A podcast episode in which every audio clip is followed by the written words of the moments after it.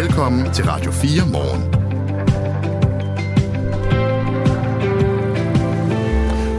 Åh, oh, det var tæt på. Det var så tæt på. Ja. Det var øh, neglebidende tæt på. Ja. Men det lykkedes ikke. Det lykkedes ikke. Det blev til sølv. Ja. Vandt vi sølv, eller tabte vi sølv? Jeg synes jo, vi vandt sølv. Men jeg er okay. med på, at det er noget, der lige skal lande i kroppen, ikke? Jo. Og vi taler selvfølgelig om håndbold, fordi mm. i går aftes, der spillede, eller i går eftermiddags, der spillede Danmark mod Frankrig, og det var en kamp, der var tæt, og den var hård, og den var dramatisk, men den endte altså med, at Danmark tabte. Vi så den i fjernsynet. Annette Hansen, hun sad øh, ned i håndboldhallen og så den fra ja. tilskuerrækkerne. Vi talte med hende i fredags. Nu skal vi tale med hende igen om, hvordan humøret er her til morgen øh, efter det her nederlag. Og klokken ti minutter i syv, så øh, taler vi med håndboldekspert Jonas Løjtved. Hvis der kommer en C O to afgift på landbruget, så står tre hundrede til fire hundrede landmænd klar til at hoppe i traktoren og demonstrere. Det er i hvert fald meldingen fra Jens Peter Arkesen, der er formand for Agerskov-gruppen, som er sådan en mindre organisation, der varetager landbrugets interesser. Han mener ikke, det er muligt at lave en afgift, som ikke kommer til at ødelægge det danske landbrug. Vi skal tale med ham om ja, et par minutter. Er der våbenhvile på vej i Gaza? Noget kunne tyde på det i hvert fald, så forhandles der i denne her uge. Men hvad er knasterne, og øh, er der grund til optimisme? Det spørger vi Allan Sørensen, der er Kristeligt Dagbladets mand i Israel, om. Det gør vi efter nyhederne klokken halv syv. Det er Radio fire Morgen med Anne Philipsen, Michael Robach, Henrik Møring på nyhederne. S M S'en er jo som altid åben på fjorten fireogtyve. Det er altså nummeret, man kan sende det til, hvis man hører noget her til morgen, der får en øh, til at reagere. Eller hvis man har spørgsmål til det, man hører. Dejligt, du har tændt for din radio. Godmorgen. Godmorgen. Det her er Radio fire Morgen. Og vi begynder altså med historien om, at hundredvis af landmænd er klar til at demonstrere mod en C O to afgift på landbruget. Det er meldingen fra Agerskov-gruppen, en mindre organisation med lige omkring to hundrede medlemmer, altså landmændsmedlemmer. I sidste uge, der mødtes parterne, der hedder Den Grønne Trepart på Christiansborg for første gang. Og målet er, at man til sommer kan præsentere et udspil til det, der hedder en grøn omstilling af landbruget. Godmorgen, Jens Peter Arkesen. Godmorgen. Formand for Agerskov-gruppen.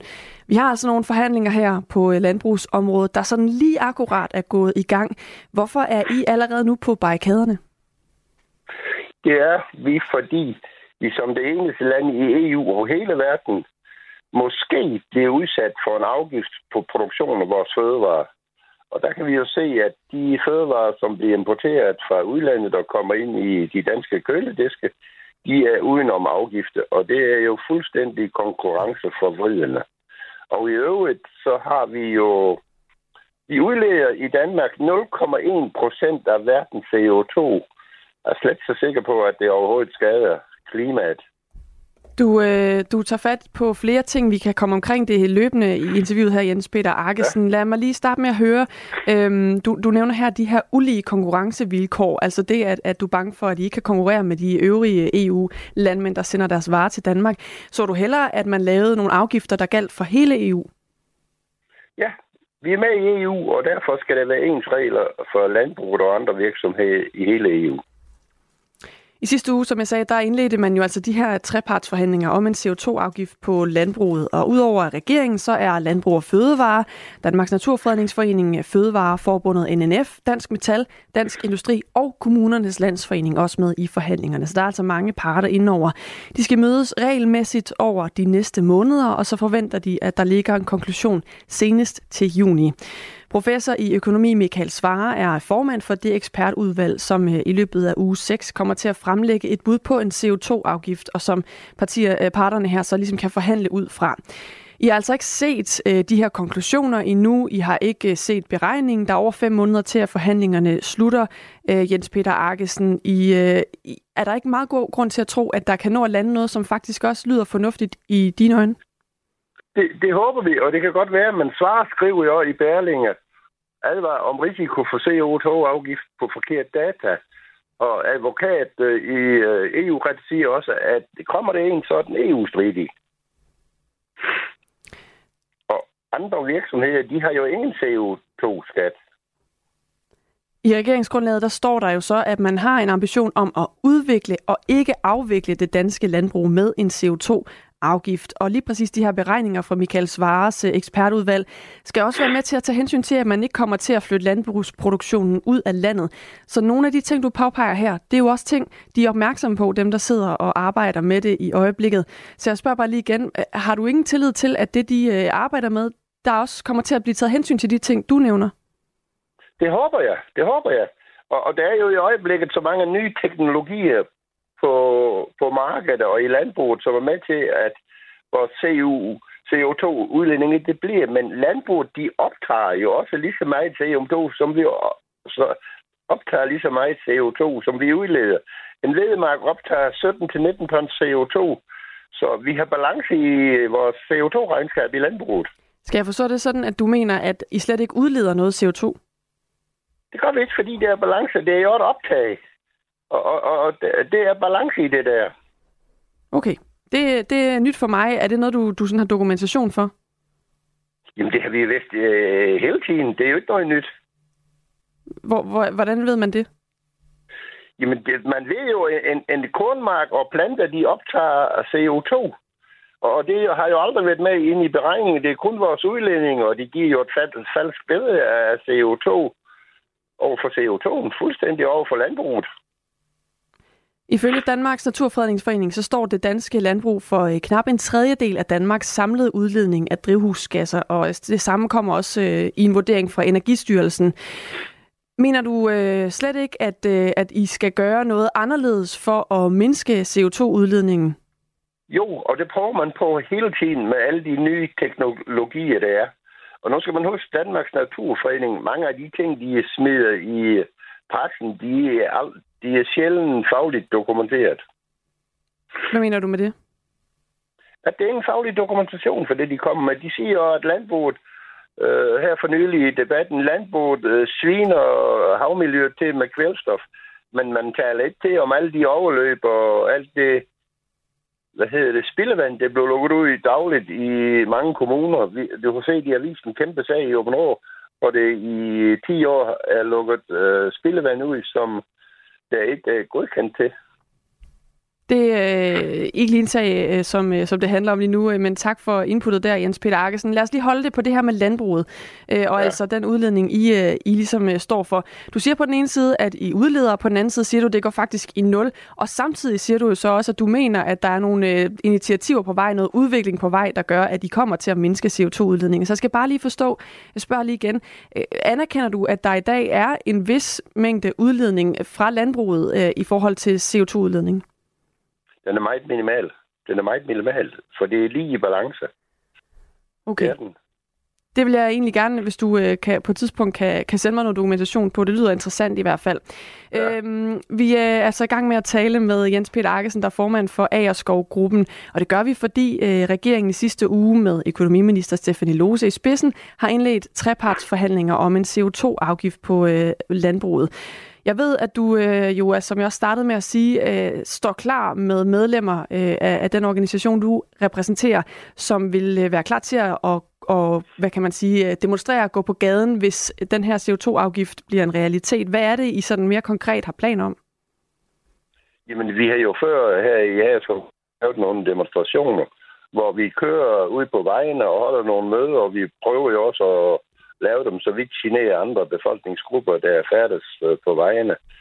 Så det kommer helt klart til at foregå, men nogen, der holder tale og dokumenterer det ene og det andet og det tredje. Og fra politisk side har vi altid haft nogen med. Så det kommer til at køre. Du kan se, i Tyskland, der har lige været fem tusind landmænd ude og producere. Protestere, det er jo helt for sjovt, de har gjort det og demonstrere. Og det samme øh, har der faktisk også været i, i Frankrig øh, i øjeblikket, ja. Og også planer om senere i dag. Så Holland, den her, Frankrig, Tyskland. Den her reaktion er jo ikke, øh, er jo ikke helt ukendt i Europa. Øh, Jens Peter Arkesen, når vi taler øh, landbruget og vi taler klima, så synes jeg, når ja. jeg sådan jagter debatten, at det tit bliver meget øh, to meget skarpt optrukne fronter. Og nogle gange kan det komme til at virke som om, at I i landbruget faktisk slet ikke mener, at I burde gøre noget som helst for, på det her C O to område. Altså, I, I, I faktisk ikke mener, at I har et ansvar her. Er det din holdning, at, at landbruget faktisk ikke har et ansvar i forhold til, hvor meget C O to vi udleder? Vi har da et ansvar rent miljømæssigt over for vores produktioner, og det går vi da meget op i, og det har man gjort alle dage. Så det er jo ikke noget nyt.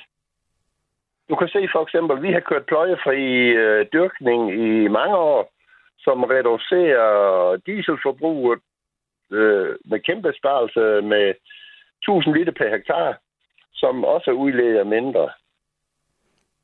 Og hvad hedder det? Når vi leverer til biogasanlæg og til halm, varme værker, det er jo dem, der tager C O to-regnskaber der, dem, de bliver pt. Slet ikke godskrevet landbruget. Ikke desto mindre, så er der altså lige nu forhandlinger i gang for at øh, ja. få set på den her C O to-afgift på landbruget. Mener du, eller tror du på, at der kan lande en aftale her, som også kan komme til at blive tilfredsstillende? Altså, hvor du ser en aftale, hvor du bagefter tænker, okay, men det er faktisk landet et sted, hvor jeg også kan være med. Det håber vi jo. Det håber vi jo. Tror og der, derfor har vi også haft møder om det, og forskellige steder, og følger det i pressen, kommer med input, med, med læserbrev og alt muligt. Så vi håber, at der kommer en fornuftig løsning. Vi får sms'er ind på fjorten fireogtyve her til morgen. Jeg opdaterer lige, så jeg kan se, om de nyeste er kommet. Hjalte skriver, hvor end planter optager en mængde C O to, så er den primære udfordring vel animalsk produktion, landbrugsmaskiner, for lidt vild natur og udledning af forskellige gødningsstoffer. Jens Peter Arkesen, det Hjalte peger på her, det er jo, at der er rigtig mange aspekter i det her, og også rigtig mange forskellige områder, hvor landbruget udleder C O to. Kan du genkende det? Jamen, det, det er det måske, men det skal jo modregnes vores optag af C O to, som ligger på en lægemark på sytten til nitten tons per hektar. Tak fordi du øh, var med her til morgen, Jens Peter Arkesen. Selv tak. Formand for Agerskov-gruppen. Vi har også forsøgt at få en, et interview med økonomiminister Stephanie Lose, men det har ikke været muligt. Til gengæld så har vi fået et skriftligt svar. Det lyder sådan her. Regeringen har nedsat en grøn trepart med de relevante parter, som sammen skal finde de brede og langsigtede løsninger. Det arbejde er i gang, og vi ser frem til at modtage rapporten fra Mikkel Svare. Det er helt afgørende for regeringen, at vi kommer i mål med klimaambitionerne og den grønne omstilling, samtidig med, at vi videreudvikler Danmarks fødevareerhverv og sikrer gode danske arbejdspladser i hele landet. Lidt senere om morgenen, der skal vi tale med Moderaternes klimaordfører Henrik Fransen om øh, den her forhandling, der er altså i gang lige nu i forhold til en C O to-afgift til landbruget. Lige nu, der er klokken sytten minutter over seks. Ladies and gentlemen, welcome aboard this Northwest Orient Airlines flight tre nul fem with services from Portland to Seattle. En mystisk passager rækker en stewardesse en håndskreven seddel. Miss, you'd better look at that note. I have a bomb. Det handler om D B Cooper, manden der plyndrer et fly. Han vil have to hundrede tusind dollars i kontanter. Hopper ud af det med faldskærm på og øh, forsvinder sporløst. Lyt med, når Krimiland genåbner sagen om den mystiske flykaprer D B Cooper i Radio fires app eller der, hvor du lytter til podcast. Det er den eneste uopklarede flykapring i F B I's historie. Radio fire. Ikke så forudsigeligt. De danske håndboldherrer tabte guld, men vandt sølv i aftes i E M-finalen i Köln, og det var efter en tæt, hård og dramatisk kamp, hvor Danmark altså tabte enogtredive treogtredive mod Frankrig. Annette Hansen, hun er håndboldfan og overværede finalen i Köln. Godmorgen, Annette. Jamen, godmorgen. Hvordan har humøret det? Nå, det har det, det har det sådan set fint. Øh, det var ærgerligt, øh, selvfølgelig. Øh, især fordi de havde jo chancen, men mister den jo reelt set først øh, sådan til aller, aller sidst.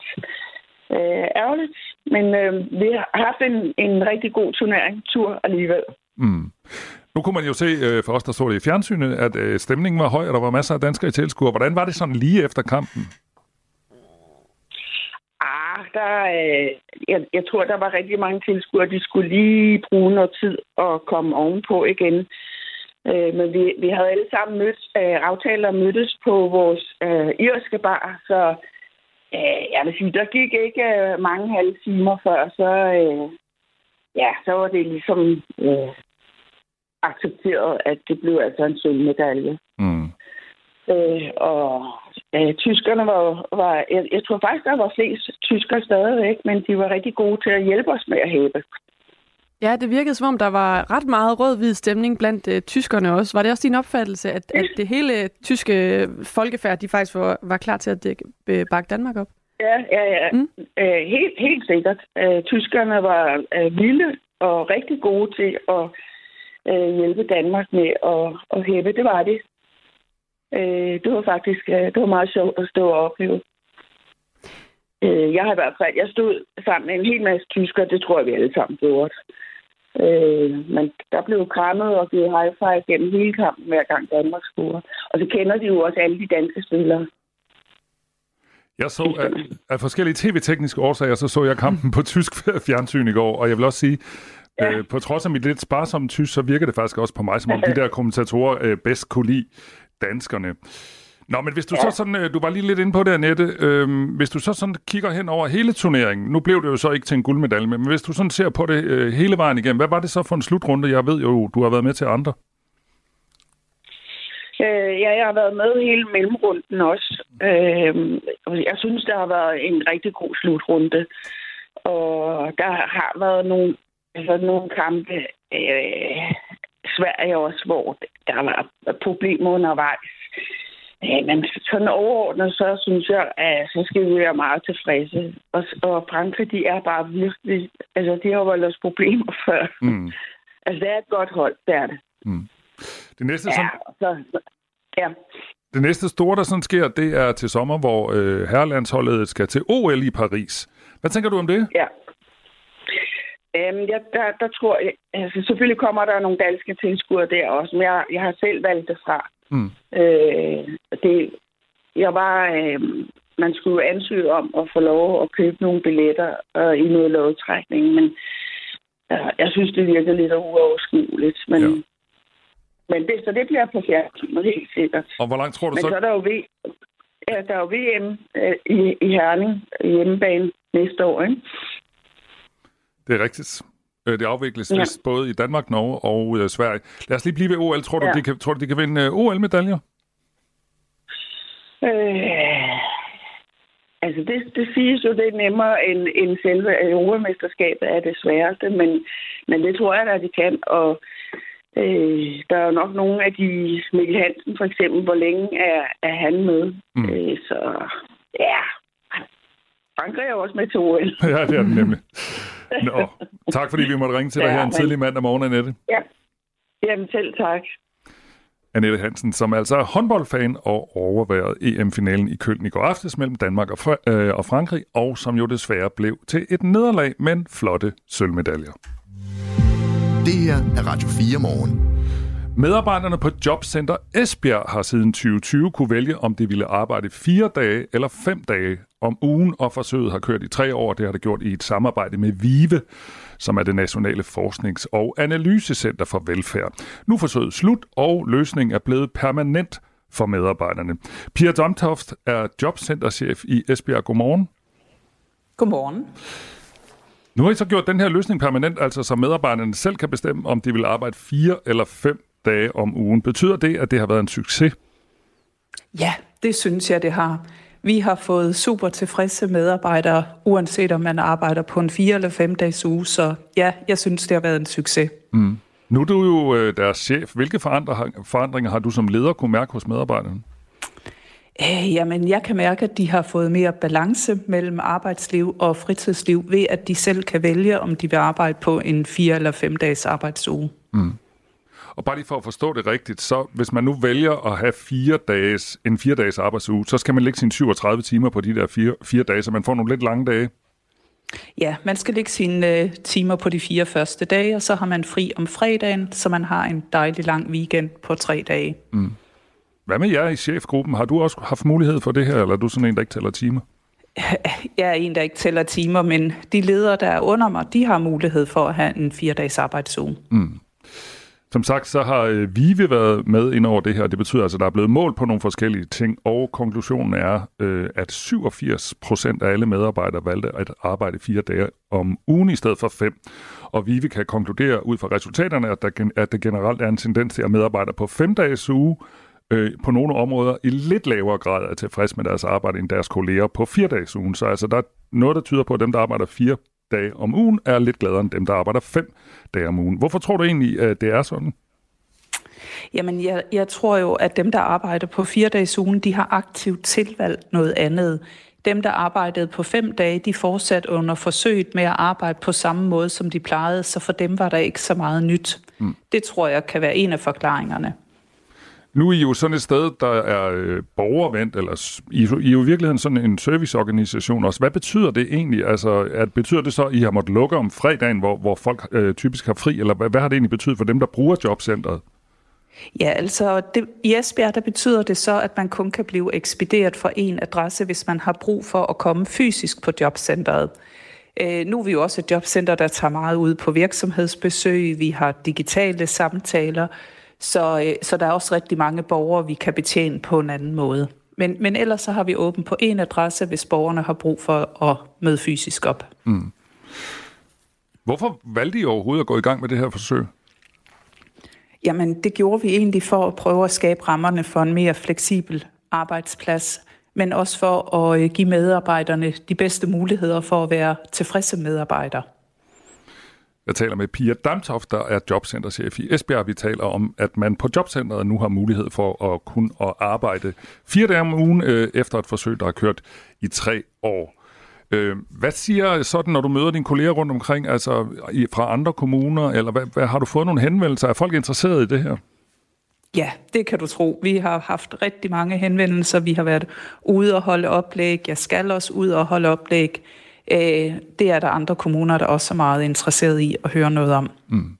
Der har jo også været forsøg i andre kommuner, for eksempel i Odsherred Kommune har de for eksempel efter et treårigt øh, forsøg, ligesom hos jer, gjort det til en permanent løsning for medarbejderne, og så har de bredt muligheden ud til flere områder i kommunen, og i Esbjerg Kommune bliver, om, øh, bliver ordningen hos jer nu permanent, men den udvides ikke til resten af kommunen, sådan som jeg forstår det.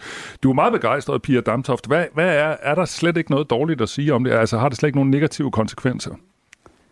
Altså, når jeg skal være helt ærlig, nej, det synes jeg ikke. Jeg synes det, at medarbejderne selv har fået mulighed for at vælge det arbejdsliv, som passer godt til deres familieliv. Det giver bare super tilfredse medarbejdere. Når vi har tilfredse medarbejdere, så yder vi en bedre borgerbetjening. Vi ligger også rigtig højt på, øh, på borgertilfredshed og virksomhedstilfredshed. Så jeg har lidt svært ved at se det negative i det. Okay, jeg prøver lige at se, om jeg kan finde et enkelt hul i suppen, så. Ja, prøv endelig. jeg, jeg prøver. Altså, fordi hvis man, hvis man skal lægge sine syvogtredive timer øh, fra mandag til torsdag, så kan det jo godt blive nogle lange dage. Øh, er man lige så effektiv sådan på de sidste timer, som øh, hvis man har sådan en almindelig øh, syv og en halv times øh, arbejdsdag, hvis, som man jo typisk har, hvis man arbejder fem dage om ugen? Ja, altså det er jo også et emne, vi har ofte har talt om ved medarbejderne, og der handler det jo om at planlægge. Du skal jo ikke sidde med din mest vanskelige arbejdsopgave sidst på dagen. Så dem tager vi om morgenen, når vi er friske, og så har man altid noget, man kan tage der sidst på dagen, hvor man måske er knap så skarp i hjernen. Og ellers så handler det om at lægge pauser ind i løbet af arbejdsdagen, så man kan bevare sig frisk hele dagen. Nu er det jo ikke sådan, at fordi man arbejder fire dage om ugen, man er på arbejde tolv timer om dagen. Det er jo cirka ni og en halv time. Jeg prøver lige, øh, tak for det svar. Jeg, jeg prøver lige en, en gang mere, bare lige for øh, her fra morgenstunden. Du ved godt, journalister, de er uddannet i at ødelægge den gode stemning. Hvad med, ah, men velkommen. Hvad med det der, vi talte om med, at øh, det måske, øh, sådan i, de, i forhold til det borgervendte, altså du sagde, at der er så en adresse, man kan komme på og sådan noget. Har der været nogle reaktioner fra borgerne, altså jeres brugere, som har tænkt, om det er sværere at komme igennem til jer, eller det er sværere at få en reaktion eller noget? Altså ikke generelt set. Jeg skal ikke kunne lægge hovedet på blokken og sige, at der ikke har været nogen, nogen få situationer, som der også ville kunne være fra mandag til torsdag. Men det er ikke noget, jeg har fået klager på, at det er svært at komme igennem om fredagen. Du er bare begejstret, kan jeg høre. Det er jeg. Det er godt. Også på en mandag morgen, Også på en hvor mandag. Jeg snart skal på arbejde. Ja, præcis, hvor klokken er seks og otteogtyve. Mia Damtoft, jobcenterchef i Esbjerg. Tusind tak, fordi du var med her. Ja, velbekomme. Og øh, skal vi ikke øh, sige, Anne, at øh, lytterne skal da skrive til os? Altså, der er nogen, der har gjort det mm. på fjorten fireogtyve. Hvad vil du? Vil du takke øh, ja til en lang weekend i bytte for flere arbejdstimer øh, mandag til torsdag? Eller hvad tænker du om det her med en fire-dages arbejdsuge? Det er noget, vi kommer til at tale om hele morgenen igennem. Der er i hvert fald en, der har skrevet, hvilken uddannelse skal jeg have for at arbejde der? Det glemte jeg at spørge om. Ja, men det kan godt lyde som om, at det var en, der godt gad det. Ja, jeg tror, der er en del socialrådgiver, jeg tror, der er en del H K'er på sådan et jobcenter. Mm. Ja. Skriv til os, øh, hvad du tænker. Var det lige noget for dig? Øh, så kan du komme i radioen, og det er på fjorten fireogtyve, og det er helt gratis. Det her er Radio fire Morgen. Om lidt skal vi tale om de møder, der er foregået øh, i forhold til en mulig våbenhvile i Gaza. Vi skal også et smut til øh, Nord-Sydkorea, hvor der bliver raslet med sablerne i øjeblikket, men hvor lander det henne? Det skal vi tale med Camilla Tønder Nyrup Sørensen om, som ved masse om det emne. Og så skal vi også tale mere håndbold. En sølvmedalje blev det til i går. Vi skal lige have lagt det ned, ikke? Det skal jo. Vi. Nu klokken syv. Ja. Undskyld, den er halv syv. Halv syv. Kom, Henrik Møring, gør noget. Nu er der nyheder ja, på Radio fire. Analyser af jordprøver fra Nordic Waste i Ølst viser forurening, men der er ikke tale om en miljøkatastrofe, det skriver Politikken. Randers Kommune har offentliggjort resultaterne af de jordanalyser, som der jævnligt foretages i Ølst syd for Randers. Avisen har fået udarbejdet en stikprøve med et hundrede og otteogfirs tilfældigt udvalgte analyser foretaget inden for den seneste måned. Ud af de et hundrede og otteogfirs jordprøver indeholder et hundrede og syv forurening, som overskrider grænsen for let forurenet jord, hvilket svarer til syvoghalvtreds procent. Eksperter forholder sig dog roligt, da det næsten udelukkende drejer sig om forurening med olierester. Der er ikke fundet andre giftstoffer, som for eksempel tungmetaller i høje koncentrationer, der kan true miljøet omkring Randers, hvis det spreder sig, skriver mediet. Mette Martina Broholm, lektor på D T U og ekspert i jordforurening, er ikke bekymret over graden af forureningen i stikprøverne. Den er ikke så stor, at den udgør en miljøkatastrofe, siger hun. Hvis jeg så de her tal på en gammel industrigrund, vil jeg tage det meget afslappet og sige, at de ikke var noget særligt. Det er proportionerne, de gigantiske mængder, der er i skred, som er problemet, siger hun til Politikken. E U vil sabotere den ungarske økonomi, hvis Ungarn blokerer for halvtreds milliarder euro i hjælp til Ukraine på det topmøde, der begynder på torsdag, det skriver Financial Times. Avisen har set et fortroligt dokument, der er under udarbejdelse af E U-embedsmænd i Bruxelles. Avisen betegner det som en betydelig eskalering af konflikten om E U's milliardstøtte til Ukraine. Planen indebærer ifølge avisens oplysninger, at man vil ramme Ungarns økonomiske svagheder, bringe landets valuta i fare og svække investorernes tillid. Det gældsplagede kinesiske ejendomsselskab Evergrande skal tvangsopløses efter en fejlslagen genopretningsplan. Det har en dommer i Hongkong, hvor selskabet er børsnoteret, besluttet. Det er uklart, om dommen kan ankes, og hvordan Evergrande i så fald forholder sig til det. Evergrande er en ejendomsudvikler med en gæld på over tre hundrede milliarder dollar. Det svarer til omkring to tusind milliarder kroner. Ejendomssektoren er en afgørende del af Kinas økonomi. Sammen med byggeriet står den for omkring en fjerdedel af landets bruttonationalprodukt. Et møde om en mulig våbenhvile i Gazastriben har indtil videre været konstruktivt, det meddeler den israelske premierminister Benjamin Netanyahus kontor. Thomas Sand fortæller. Men der er stadig betydelige kløfter, som parterne vil fortsætte med at drøfte i den kommende uge, lyder det. Israel har tilbudt den militante Hamas-bevægelse op til to måneders pause i kamphandlingerne, hvis alle gidsler frigives. Ved forhandlingerne i Paris er Israel repræsenteret af cheferne for de to efterretningstjenester, Mossad og Shin Bet. Også chefen for den amerikanske efterretningstjeneste C I A, William Burns, er med i Paris for at forhandle med topembedsmænd fra Israel, Egypten og Katar. En kilde bekræftede tidligere på ugen til The Washington Post, at præsident Joe Biden har sendt Burns ud for at forsøge at forhandle om frigivelse af de israelske gidsler til gengæld for en våbenhvile. Også franske myndigheder er involveret i forsøget på at få en våbenhvile på plads i Gazastriben, siger kilder til nyhedsbureauet A F P. Der er længere rejsetider og færre tog mellem Fredericia og Aarhus på grund af akut sporarbejde efter et dæmningsskred. Det oplyser D S B. Bane Danmark oplyser, at dæmningsskredet skete klokken lidt over seks søndag morgen. Bane Danmark vil i løbet af dagen komme med en prognose for, hvornår det vil være udbedret. Både byer og lidt sol, tre til seks graders varme. Det her er Radio fire Morgen. Husk, at du kan sende os en sms på fjorten fireogtyve. Det er der flere, der gør her til morgen, fordi vi blandt andet taler om en fire-dages arbejdsuge.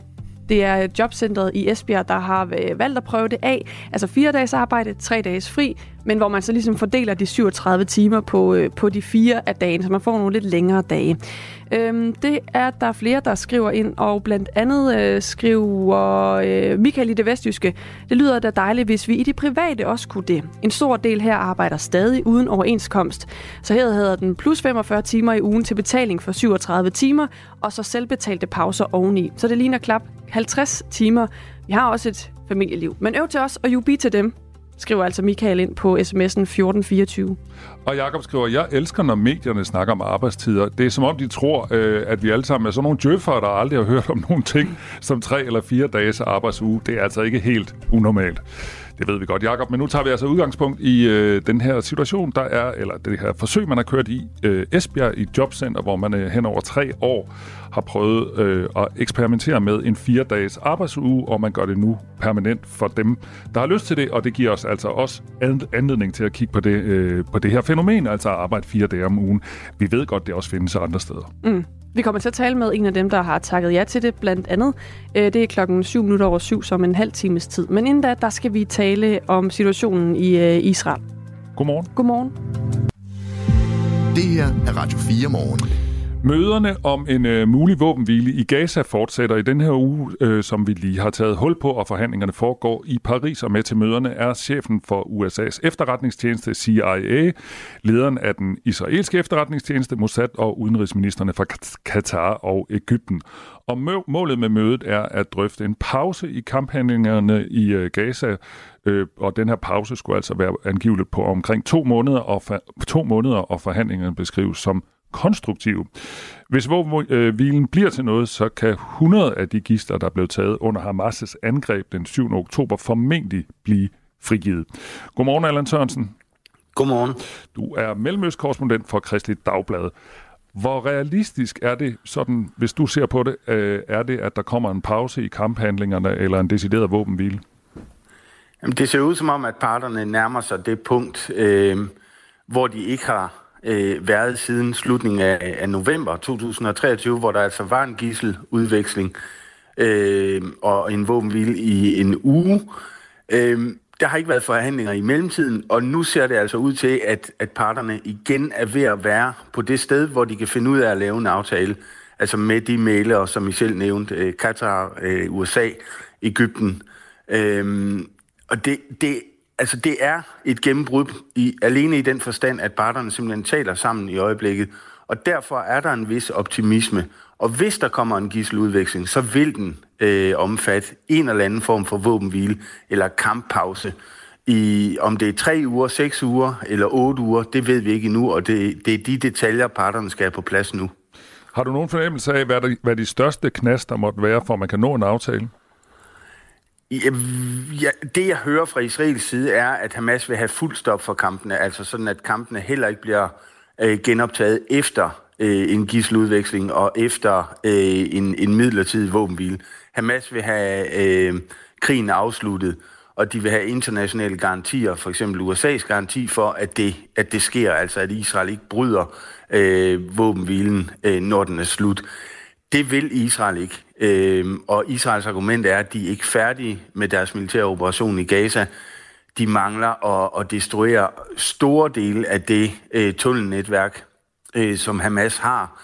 Øh, der, det er lige kommet ud her i, i løbet af weekenden, at Israel kun, i gåseøjne siger jeg, kun har destrueret omkring et hundrede og halvtreds kilometer øh, tunnelsystemer, og Hamas råder over, mener Israel, syv hundrede og halvtreds kilometer Øh, tunnelsystemer, så det er altså en ret stor del, de mangler at destruere. Samtidig så, så er Israel heller ikke færdig med deres angreb i, i Khan Yunis, hvor der er kampe nu, og slet ikke færdig med, øh, med at sikre, at grænsen mellem Egypten og, og Gaza, at der ikke kan smugles våben ind i fremtiden. Øh, så, så der venter mig, altså set fra Israels synspunkt, lig, venter der meget forude militært set. U S A spiller en meget aktiv rolle i de her forhandlinger, fortæller flere medier. Hvordan kan det egentlig være? Altså, U S A er blevet suget lidt ind i den her konflikt, fordi det jo overordnet set er en kamp mellem øh, Israel og dets allierede, og så Iran og, og dets allierede på, på den anden side. Øhm, og, og, og derfor er, er U S A blevet en, en naturlig aktør i den her øh, kamp. Og hvis man stikker halen mellem benene, Øh, så sender det jo et signal til øh, alle, lige fra Iran, Kina og Rusland, om at man er svag i Mellemøsten, og man ikke har interesse i at, i at pleje sine egne interesser, altså for U S A's vedkommende. Og det signal ønsker U S A ikke at sende. Samtidig så er der jo også, øh, altså der er også amerikansk, øh, amerikanske statsborgere blandt de gidsler, der stadigvæk sidder inde i Gaza. Plus at, at øh, U S A's støtte til Israel er, er massiv, så man kan ikke bare læne sig tilbage og se øh, tingene øh, skride frem, uden, at, uden selv at have en del i, i konflikten fra U S A's side. Ifølge flere medier så, medier, så ligger der allerede et aftaleudkast øh, på bordet, og aftaleudkastet skulle angiveligt være i to stadier. I det første stadie, der skal kampe standses, mens de tilbageværende kvindelige, ældre og sårede gidsler lø- løslades af Hamas-bevægelsen. Og Israel og Hamas skal derefter fastlægge detaljerne for et stadie nummer to, hvor israelske soldater og civile mænd vil blive løsladt. Og en del af den her mulige aftale, den indeholder samtidig, at Israel øh, skal tillade mere humanit- humanitær hjælp til Gaza. Og lige nu taler vi med Allan Sørensen, som er mellemøstkorrespondent for Kristeligt Dagblad. Hvad siger du til den her, øh, det her aftaleudkast? Er det realistisk, tror du? Ja, det tror jeg egentlig, det er. Altså, hvis parterne kan blive enige om, hvad der skal ske dag for dag, og at de så samtidig også overholder det, så kan de godt nå til enighed. Fordi der er en interesse på begge sider. Øhm, Israel har en, en enorm interesse i at få øh, gidslerne frigivet øh, fra Gaza, øh, fordi der er et internt øh, pres i Israel på regeringen om at få de her gidsler øh, frigivet fra, fra Hamas. Øhm, samtidig så er Hamas, tolker jeg, under et øh, stigende militært pres, og er begyndt, og derfor begyndt at, at sende signaler om, at man er klar til, til endnu en aftale. Men det, jeg tror er øh, det sprængende punkt, er, at øh, Hamas vil, vil beholde nogle af gidslerne. Altså, de vil ikke løslade alle. I talte om hundrede, og det tror jeg er realistisk, fordi så har de stadigvæk øh, mellem toogtredive og seksogtredive tilbage, når det er sket. Øhm, hvis Hamas frigiver alle gidslerne, så har de ikke flere kort på hånden, og sådan ønsker de ikke at stå over for Israel, og derfor vil de beholde øh, mellem øh, femten og, og tredive til fyrre gidsler, sådan at de stadigvæk har en presbold over for Israel, og sådan at de stadigvæk kan sige, okay, I får de sidste gidsler, hvis I virkelig øh, lægger våben, øh, ikke kun midlertidigt, men, men øh, vedvarende. Mm. Der i november, øh, hvor der sidst øh, blev øh, frigivet nogle gidsler, der kom der jo også, blev der også løs, løsladt en del palæstinensere, som sad i israelske fængsler. Er der slet ikke sådan en krav fra Hamas øh, den her gang? Jo, jo, det er der også, og, og, og endda tifoldigt. Altså, for hvert israelsk gidsel, der blev løsladt i, i november, der, øh, øh, der løslod øh, Israel tre palæstinensiske fanger øh, fra de israelske fængsler. Og den her gang er der tale om, og det er et af de punkter, parterne stadigvæk er uenige om, Hamas forlanger hundrede øh, palæstinensiske fanger for hvert israelsk gidsel. Og her taler vi altså om, om øh, et meget stort antal. Den pris tror jeg egentlig, Israel er parat til at betale, øh, fordi det, har man, altså, det snakker man allerede om i, i medierne, i offentligheden, og også i regeringen om, at prisen bliver meget, meget høj. Men jeg tror, det der sker i øjeblikket, er, at Israel forsøger at putte prisen ned, forstået på den måde, at hvis de kan... Øh, altså hvis Hamas siger ja til for eksempel at få halvtreds øh, palæstinensiske fanger løsladt for, for hvert israelsk gidsel, så er det bedre end hundrede øh, set fra et israelsk synspunkt. Her til sidst, Allan Sørensen, tror du, der kommer et gennembrud den her uge? Øh, der kommer i hvert fald flere detaljer på i ugens løb, om, om, om den her pakke, øh, gidselpakken, den kommer til at, at udfolde sig i ugens løb. Det tvivler jeg egentlig på, fordi der altid går... Øh, altså, der går noget tid fra det øjeblik, vi lærer om aftalen, eller hører om den først, og så til, at den faktisk finder sted. Men jeg tror, i løbet af de næste øh, to uger, der vil vi vide, om, om det her bliver til noget, eller det, det er endnu en fiasko. Tak skal du have, Allan Sørensen. Det var så lidt. Og Allan Sørensen er altså mellemøstkorrespondent for Kristeligt Dagblad, og klokken den er blevet seks treogfyrre.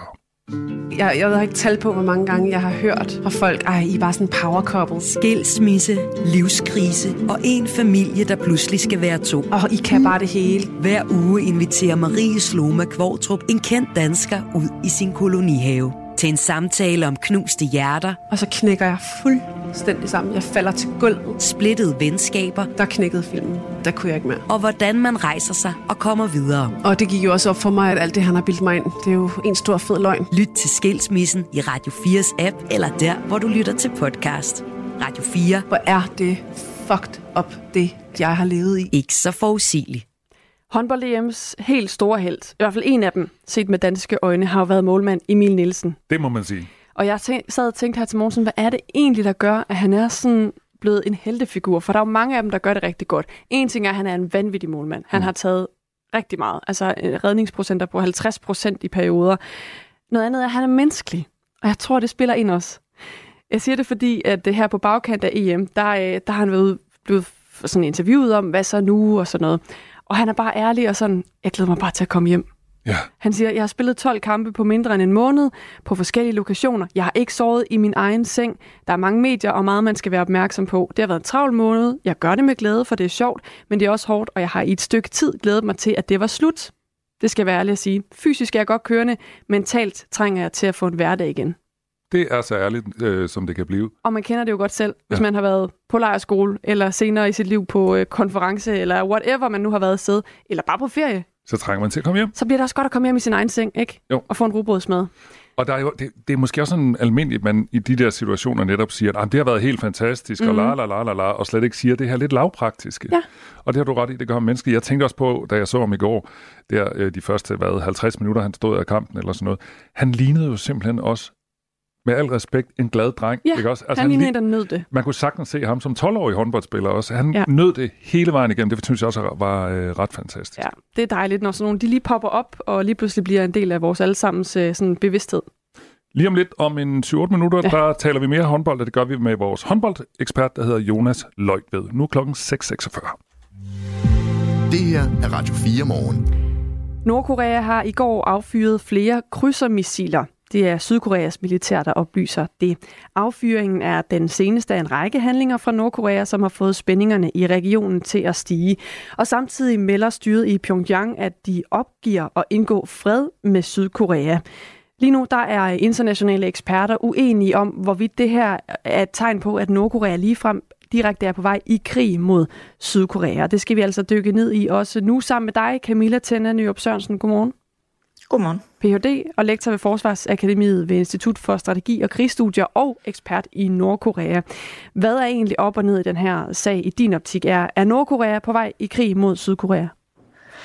Nej, altså det, det tror jeg er for langt at trække den, men der er ingen tvivl om, at vi nu ser ind i en periode, hvor den sikkerhedspolitiske spænding og også den militære opbygning på den koreanske halvø, den er, den er stigende.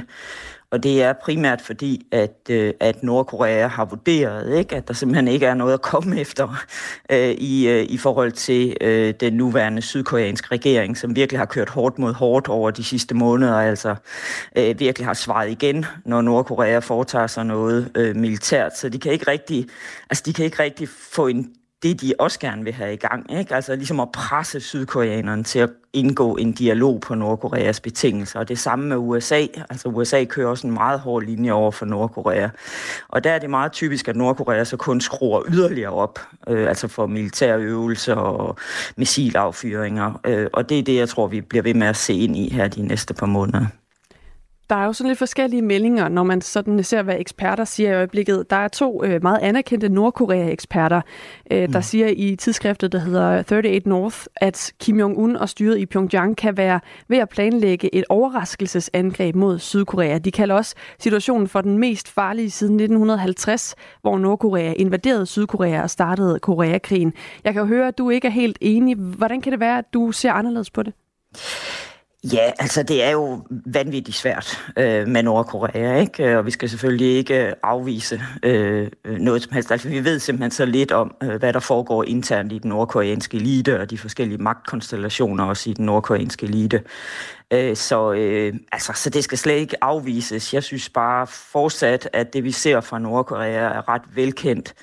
Øh, meget høj retorik, øh, og, øh, og selvfølgelig også, at de skruer op for deres militære aktivitet. Men det ændrer jo ikke på, at Nordkorea øh, godt ved, ikke, at indleder de et overraskelsesangreb, øh, ja, så øh, får de virkelig øh, et, en, en meget hård gengældelse tilbage. Altså den militære balance hen over, over grænsen, altså mellem Nord- og Sydkorea, er jo stadigvæk ikke i Nordkoreas favør. Øh, plus at Sydkorea har deres stærke allierede U S A øh, i baghånden, ikke? Øh, altså så, så Nordkorea vil simpelthen risikere total udslettelse, hvis de indleder det her overlevelses, eller hvad hedder overraskelsesangreb. Og det tror jeg udmærket godt, de er klar over. Så jeg ser stadigvæk, at det primære formål med alt det, Nordkorea foretager sig, det er afskrækkelse. Øh, altså at afskrække sydkoreanerne fra at gøre noget først, afskrække U S A fra at gøre noget først. Så de her, altså al den her opbygning af deres militær, ja, det er primært fortsat en regimesikkerhedsgaranti. Altså det, der er det primære, primære prioritet for Kim Jong-un, det er at fastholde øh, Kim-regimet ved magten. Og han ser, når han kigger ud, ikke, et, et mere, mindre imødekommende Sydkorea. De er ikke villige til at tale med ham overhovedet. Han ser et U S A, der virkelig opbygger deres militær tilstedeværelse på og omkring den koreanske halvø. Og det gør U S A jo, fordi de er bekymrede for Kina. Øhm, men Nordkorea opfatter det jo også som vendt mod øh, Nordkorea, ikke? Så, altså, så, så Kim Jong-un ser uden tvivl en, en truende udvikling i, i nærområdet, øh, og reagerer jo så på den måde, Nordkorea altid gør, ved så at fare hårdt frem, ikke? Og ligesom prøver at sige, at man, I skal ikke finde på at gøre noget med os, fordi så vi er klar til det hele, ikke? Øh, men jeg ser det altså stadigvæk som, øh, som primær afskrækkelse og som et forsøg på at øh, ja, Og, og fremstå stærke, ikke? Og, ja, og netop modvirke, at, at hvad de ser er en, en reel trussel, altså at Sydkorea og U S A skulle gøre noget først. Det er jo sådan, øh, hvis man skulle have glemt det, at Nord- og Sydkorea blev splittet op efter Koreakrigen i nitten treoghalvtreds, hvor Sydkorea blev et demokrati, og Nordkorea blev et diktatur. Og en fredelig genforening mellem Nord- og Sydkorea har egentlig officielt været Nordkoreas mål siden år to tusind. Men der er også sket rigtig meget sidenhen, og blandt andet på et øh, partimøde i slutningen af tyve treogtyve, der kaldte Nordkoreas diktator Kim Jong-un pludselig Sydkorea for fjenden. Han talte også om, at der var sket en afgørende ændring i, i, i sin politik, i hans politik.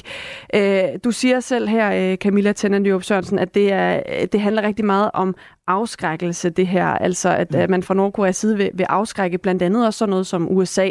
Virker det egentlig, eller, eller har alle lande ligesom luret, hvad det handler om det her? Eller, eller har det en effekt? Ja, det har en effekt, altså, øhm, og det er jo også det, som de her to eksperter er ude og advare om, ikke? At, øh, at vi skal også tage dem alvorligt. Øh, altså man kan sige, øh, de sidste par år under Biden-administrationen har de egentlig i høj grad ignoreret Nordkorea. Der har været mange andre ting højt på den sikkerhedspolitiske dagsorden, øh, så Nordkorea har ikke rigtig fået så meget opmærksomhed, og nu hvor vi så også har fået et mere... Øh, altså et konservativ og mere øh, og hård, hård linje fra Sydkorea, ja, så får Nordkorea ikke rigtig opmærksomhed, og der er ikke rigtig udsigt til, at de får den dialog i gang, som de gerne vil have, som set fra Nordkoreas side på sigt skal føre til, at det hårde sanktionsregime, de er underlagt gradvist, skal blive, øh, blive, at der skal blive slækket på det, men på Nordkoreas præmisser. Altså Nordkorea kommer mm. ikke til at opgive de her atomvåben, som, som U S A og Sydkorea vil have dem til, men de vil gerne have en dialog, som skal føre til, at de her sanktioner Skal, skal ophæves, men det skal gøres på Nordkoreas præmisser, og det er der ikke udsigt til. Så, øh, altså, så derfor skruer de yderligere op for det militære, øh, som vi ser nu, og det kan de så også gøre, fordi at, øh, at den internationale situation er, som den er, altså det her forværrede forhold mellem U S A og Rusland, øh, mellem, mellem U S A og Kina, som, øh, som jo gør, at øh, Nordkorea kan udnytte, hvilket de har gjort mange gange øh, hen over de her sidste mange årtier, ikke? Altså at de ligger lige der, hvor de gør, med grænse til, til Rusland, med grænse mm. til Kina, og derfor er vigtige for Kina og Rusland. Så de udnytter simpelthen, at øh, lige nu er de værdifulde, ikke, som den her bufferstat for især Kina, men også som våbenleverandører ind i Rusland, ikke? Og mm. derfor kan de være sikre på, at Rusland og Kina ikke går imod Nordkorea, som det ser ud nu, ikke? Fordi der er simpelthen flere ting på spil. Så både Kina og Rusland har glemt alt om at presse Nordkorea for at opgive deres atomvåben. Det er langt nede på deres prioritetliste nu. Og det udnytter Nordkorea jo, og det er de rigtig dygtige til. Altså det som at udnytte det, det, det mere anspændte forhold mellem stormagterne til at presse for det, for, for det Nordkorea gerne vil have. Det sagde øh, så altså, derfor tror jeg, at vi skal passe på med at blive ved med at ignorere dem, fordi at, at, at det viser, altså når vi sådan kigger på Nordkoreas reaktionsmønster, så når de bliver ignoreret, så skruer de endnu højere op for, for, deres, for deres pres. Ikke? Tak, og igen, skal du have, så tror jeg ikke, at vi Camilla? ser ind i et nordkoreansk angreb, men vi øger bare risikoen for uheld, ikke? Eller misforståelser, mm. som så hurtigt kan eskalere på den koreanske halvø. Det sagde altså Camilla Tønder Nyrup Sørensen. Tak skal du have, P H D og lektor ved Forsvarsakademiet. Du lytter til Radio fire Morgen. Åh oh, ja, Danmark tabte i går en tæt kamp i E M-finalen. Vi tabte enogtredive treogtredive til Frankrig, og lad os lige høre, hvad Simon Pytlick sagde. Han var en af de håndboldherrer, der var på banen i går. Jeg synes, at... Øh... Det har sgu været en, det har sgu været en hård rejse øh, igennem den her måned, og jeg synes, at øh, hvad skal man sige, de fortjener det også, Frankrig, efter, efter forlænget spilletid, og synes, at øh, jeg er bare stolt af at være en del af det hold, og den er, bare, den er meget hård. Sådan sagde altså Simon Pytlick, som øh, tydeligvis var lidt ked af det. Nu skal vi tale med Jonas Løjtved, som er vært på podcasten Håndboldbaren og dækker E M-håndbold for Radio fire. Godmorgen. Godmorgen. Er du også ked af det? Ah, jeg vil ikke sige, jeg vil ikke sige, jeg er ked af det, men, men naturligvis så gør det jo indtryk at se en spiller som, som Simon Pytlick. Altså, da jeg snakker med ham i, i det her klip, der er vi jo, altså, vi er jo måske femogfyrre minutter efter kampen er slut. Der har øh, han øh, fået sin, øh, fået sin sølvmedalje og så videre, og så går han med, med tårer i øjnene ned i mixzone, og det er, selvfølgelig, øh, det er selvfølgelig hårdt. Der skal man da være lavet af sten for ikke at få medfølelse med, med sådan en ung knægt som, som Simon Pytlick, der har, der har spillet øh, allerede i sin relativt korte karriere så mange store håndboldkampe og står og, og har det så svært efter et finale nederlag. Mm. Du talte også med landstræner Nikolaj Jakobsen efter kampen. Lad os lige høre, hvad han sagde til dig. De gange, hvor vi ligesom kommer op og får momentum, der får vi ikke, får vi ikke profiteret nok af det. Øh, øh, og øh, må også sige til sidst, at der har franskmænd lige, måske lige lidt nemmere ved at lave nogle mål, øh, hvor de lige har en to-tre meter opstillinger, som giver mål, øh, hvor armen er oppe, og, og så må vi også erkende, at øh, specielt Fabregas øh, i anden alder, og også i den forlængede, øh, virkelig, øh, virkelig går ondt på os i dag. Sådan lød øh, analysen altså fra landstræner Nikolaj Jakobsen. Øh, Jonas Løjtved, hvad lyder din analyse? Altså, hvorfor blev vi ikke europamester i går? Ja, men vi vi tabte jo nok desværre til et hold, der var der var bedre, om ikke andet så i hvert fald så i hvert fald på dagen. Det var tydeligt, at, at Danmark havde i hvert fald over de halvfjerds minutter, som kampen jo endte med at vare, inklusiv forlænget spilletid, svært ved at modstå den fysik, som som Frankrig de de kom med. Altså et et lille et et lille statistisk indblik, det er jo, at Danmark vinder med atten ni i redninger. Vi har så dobbelt så mange målmandsredninger, som, som, som Frankrig øh, de har. Så Danmark skulle altså skulle slide, øh, skulle slide noget, øh, noget mere for at komme til deres afslutninger, end, end Frankrig de skulle. Og når man ikke kan vinde en E M-final, når man har dobbelt så mange redninger øh, som de andre, så bliver det altså vanskeligt. Danmark kunne jo allerede i første halvleg have været nærmest håbløst bagud ved pausen, hvis ikke det var for Emil Nielsens øh, mange redninger. Og så må vi sige, Danmark har vel egentlig kampen under kontrol i anden halvleg af den, af den ordinære kamp, og burde have kørt, uh, burde have kørt sejren hjem, men, men, men Frankrig, ja, de bliver ved med at trykke på og trykke på og trykke på fysisk, og til sidst så blev det altså for meget for Danmark. Danmark er jo altså, som de fleste af os ved, tredobbelte verdensmester, og vi har ikke vundet et E M siden to tusind og tolv. Hvad er der med det der E M? Ja, men der er ikke noget med de der E M og de der V M. Jeg ved godt, der har været noget diskussion af, at det er så vanskeligt at vinde et E M, end det er at vinde et V M. Og det kan man altså ikke sige. Sidste, sidste år, der var der jo V M-finale i Stockholm. Det var også mod, mod Frankrig ved den lejlighed. Der, der spiller Rasmus Lauge jo måske sin, sin bedste kamp nogensinde. Laver, laver ti mål på elleve forsøg. Havde Rasmus Lauge spillet sådan en kamp igen i går, jamen så var det Danmark, der var blevet, blevet europamestre. Og sådan, kan, og sådan kan man jo sige så meget. Vi skal huske på, at det kan godt være, at Danmark var marginal favoritter gående ind til sådan en finale, men så, de, så hedder den måske femoghalvtreds femogfyrre eller tres fyrre øh, på, på bedste vis i, i dansk favør forud for sådan en kamp. Det er verdens to bedste håndboldhold, der møder hinanden, og selvfølgelig så bliver det, så, så bliver det tæt, og det viser det jo med, med, med, al, med al tydelighed i går i en kamp, der bliver afgjort i forlænget, øh, forlænget spilletid. Så det kunne lige så godt være gået, være gået Danmarks øh, var i går, og på samme måde, så kunne det jo også godt være gået Frankrigs vej øh, for et år siden. Vi skal bare glæde os over, at det her danske hold og det her franske hold, de er altså ikke færdige med at give hinanden de her kæmpe store øh, håndboldoplevelser. Det bliver ikke sidste gang, vi ser de to hold i en stor finale, det tør jeg godt love. Det gode ved håndbold, det er jo, at der kommer altid en slutrunde mere, og øh, det næste, der sker, det er altså så O L til sommer. Øh, vi har et minut tilbage til nyhederne, Jonas. Øh, hvis du lige sådan skulle kigge i krystalkuglen, hvad tænker du så om, at øh, den her, øh, de olympiske lege i Paris, har vi en chance for at vinde guld der?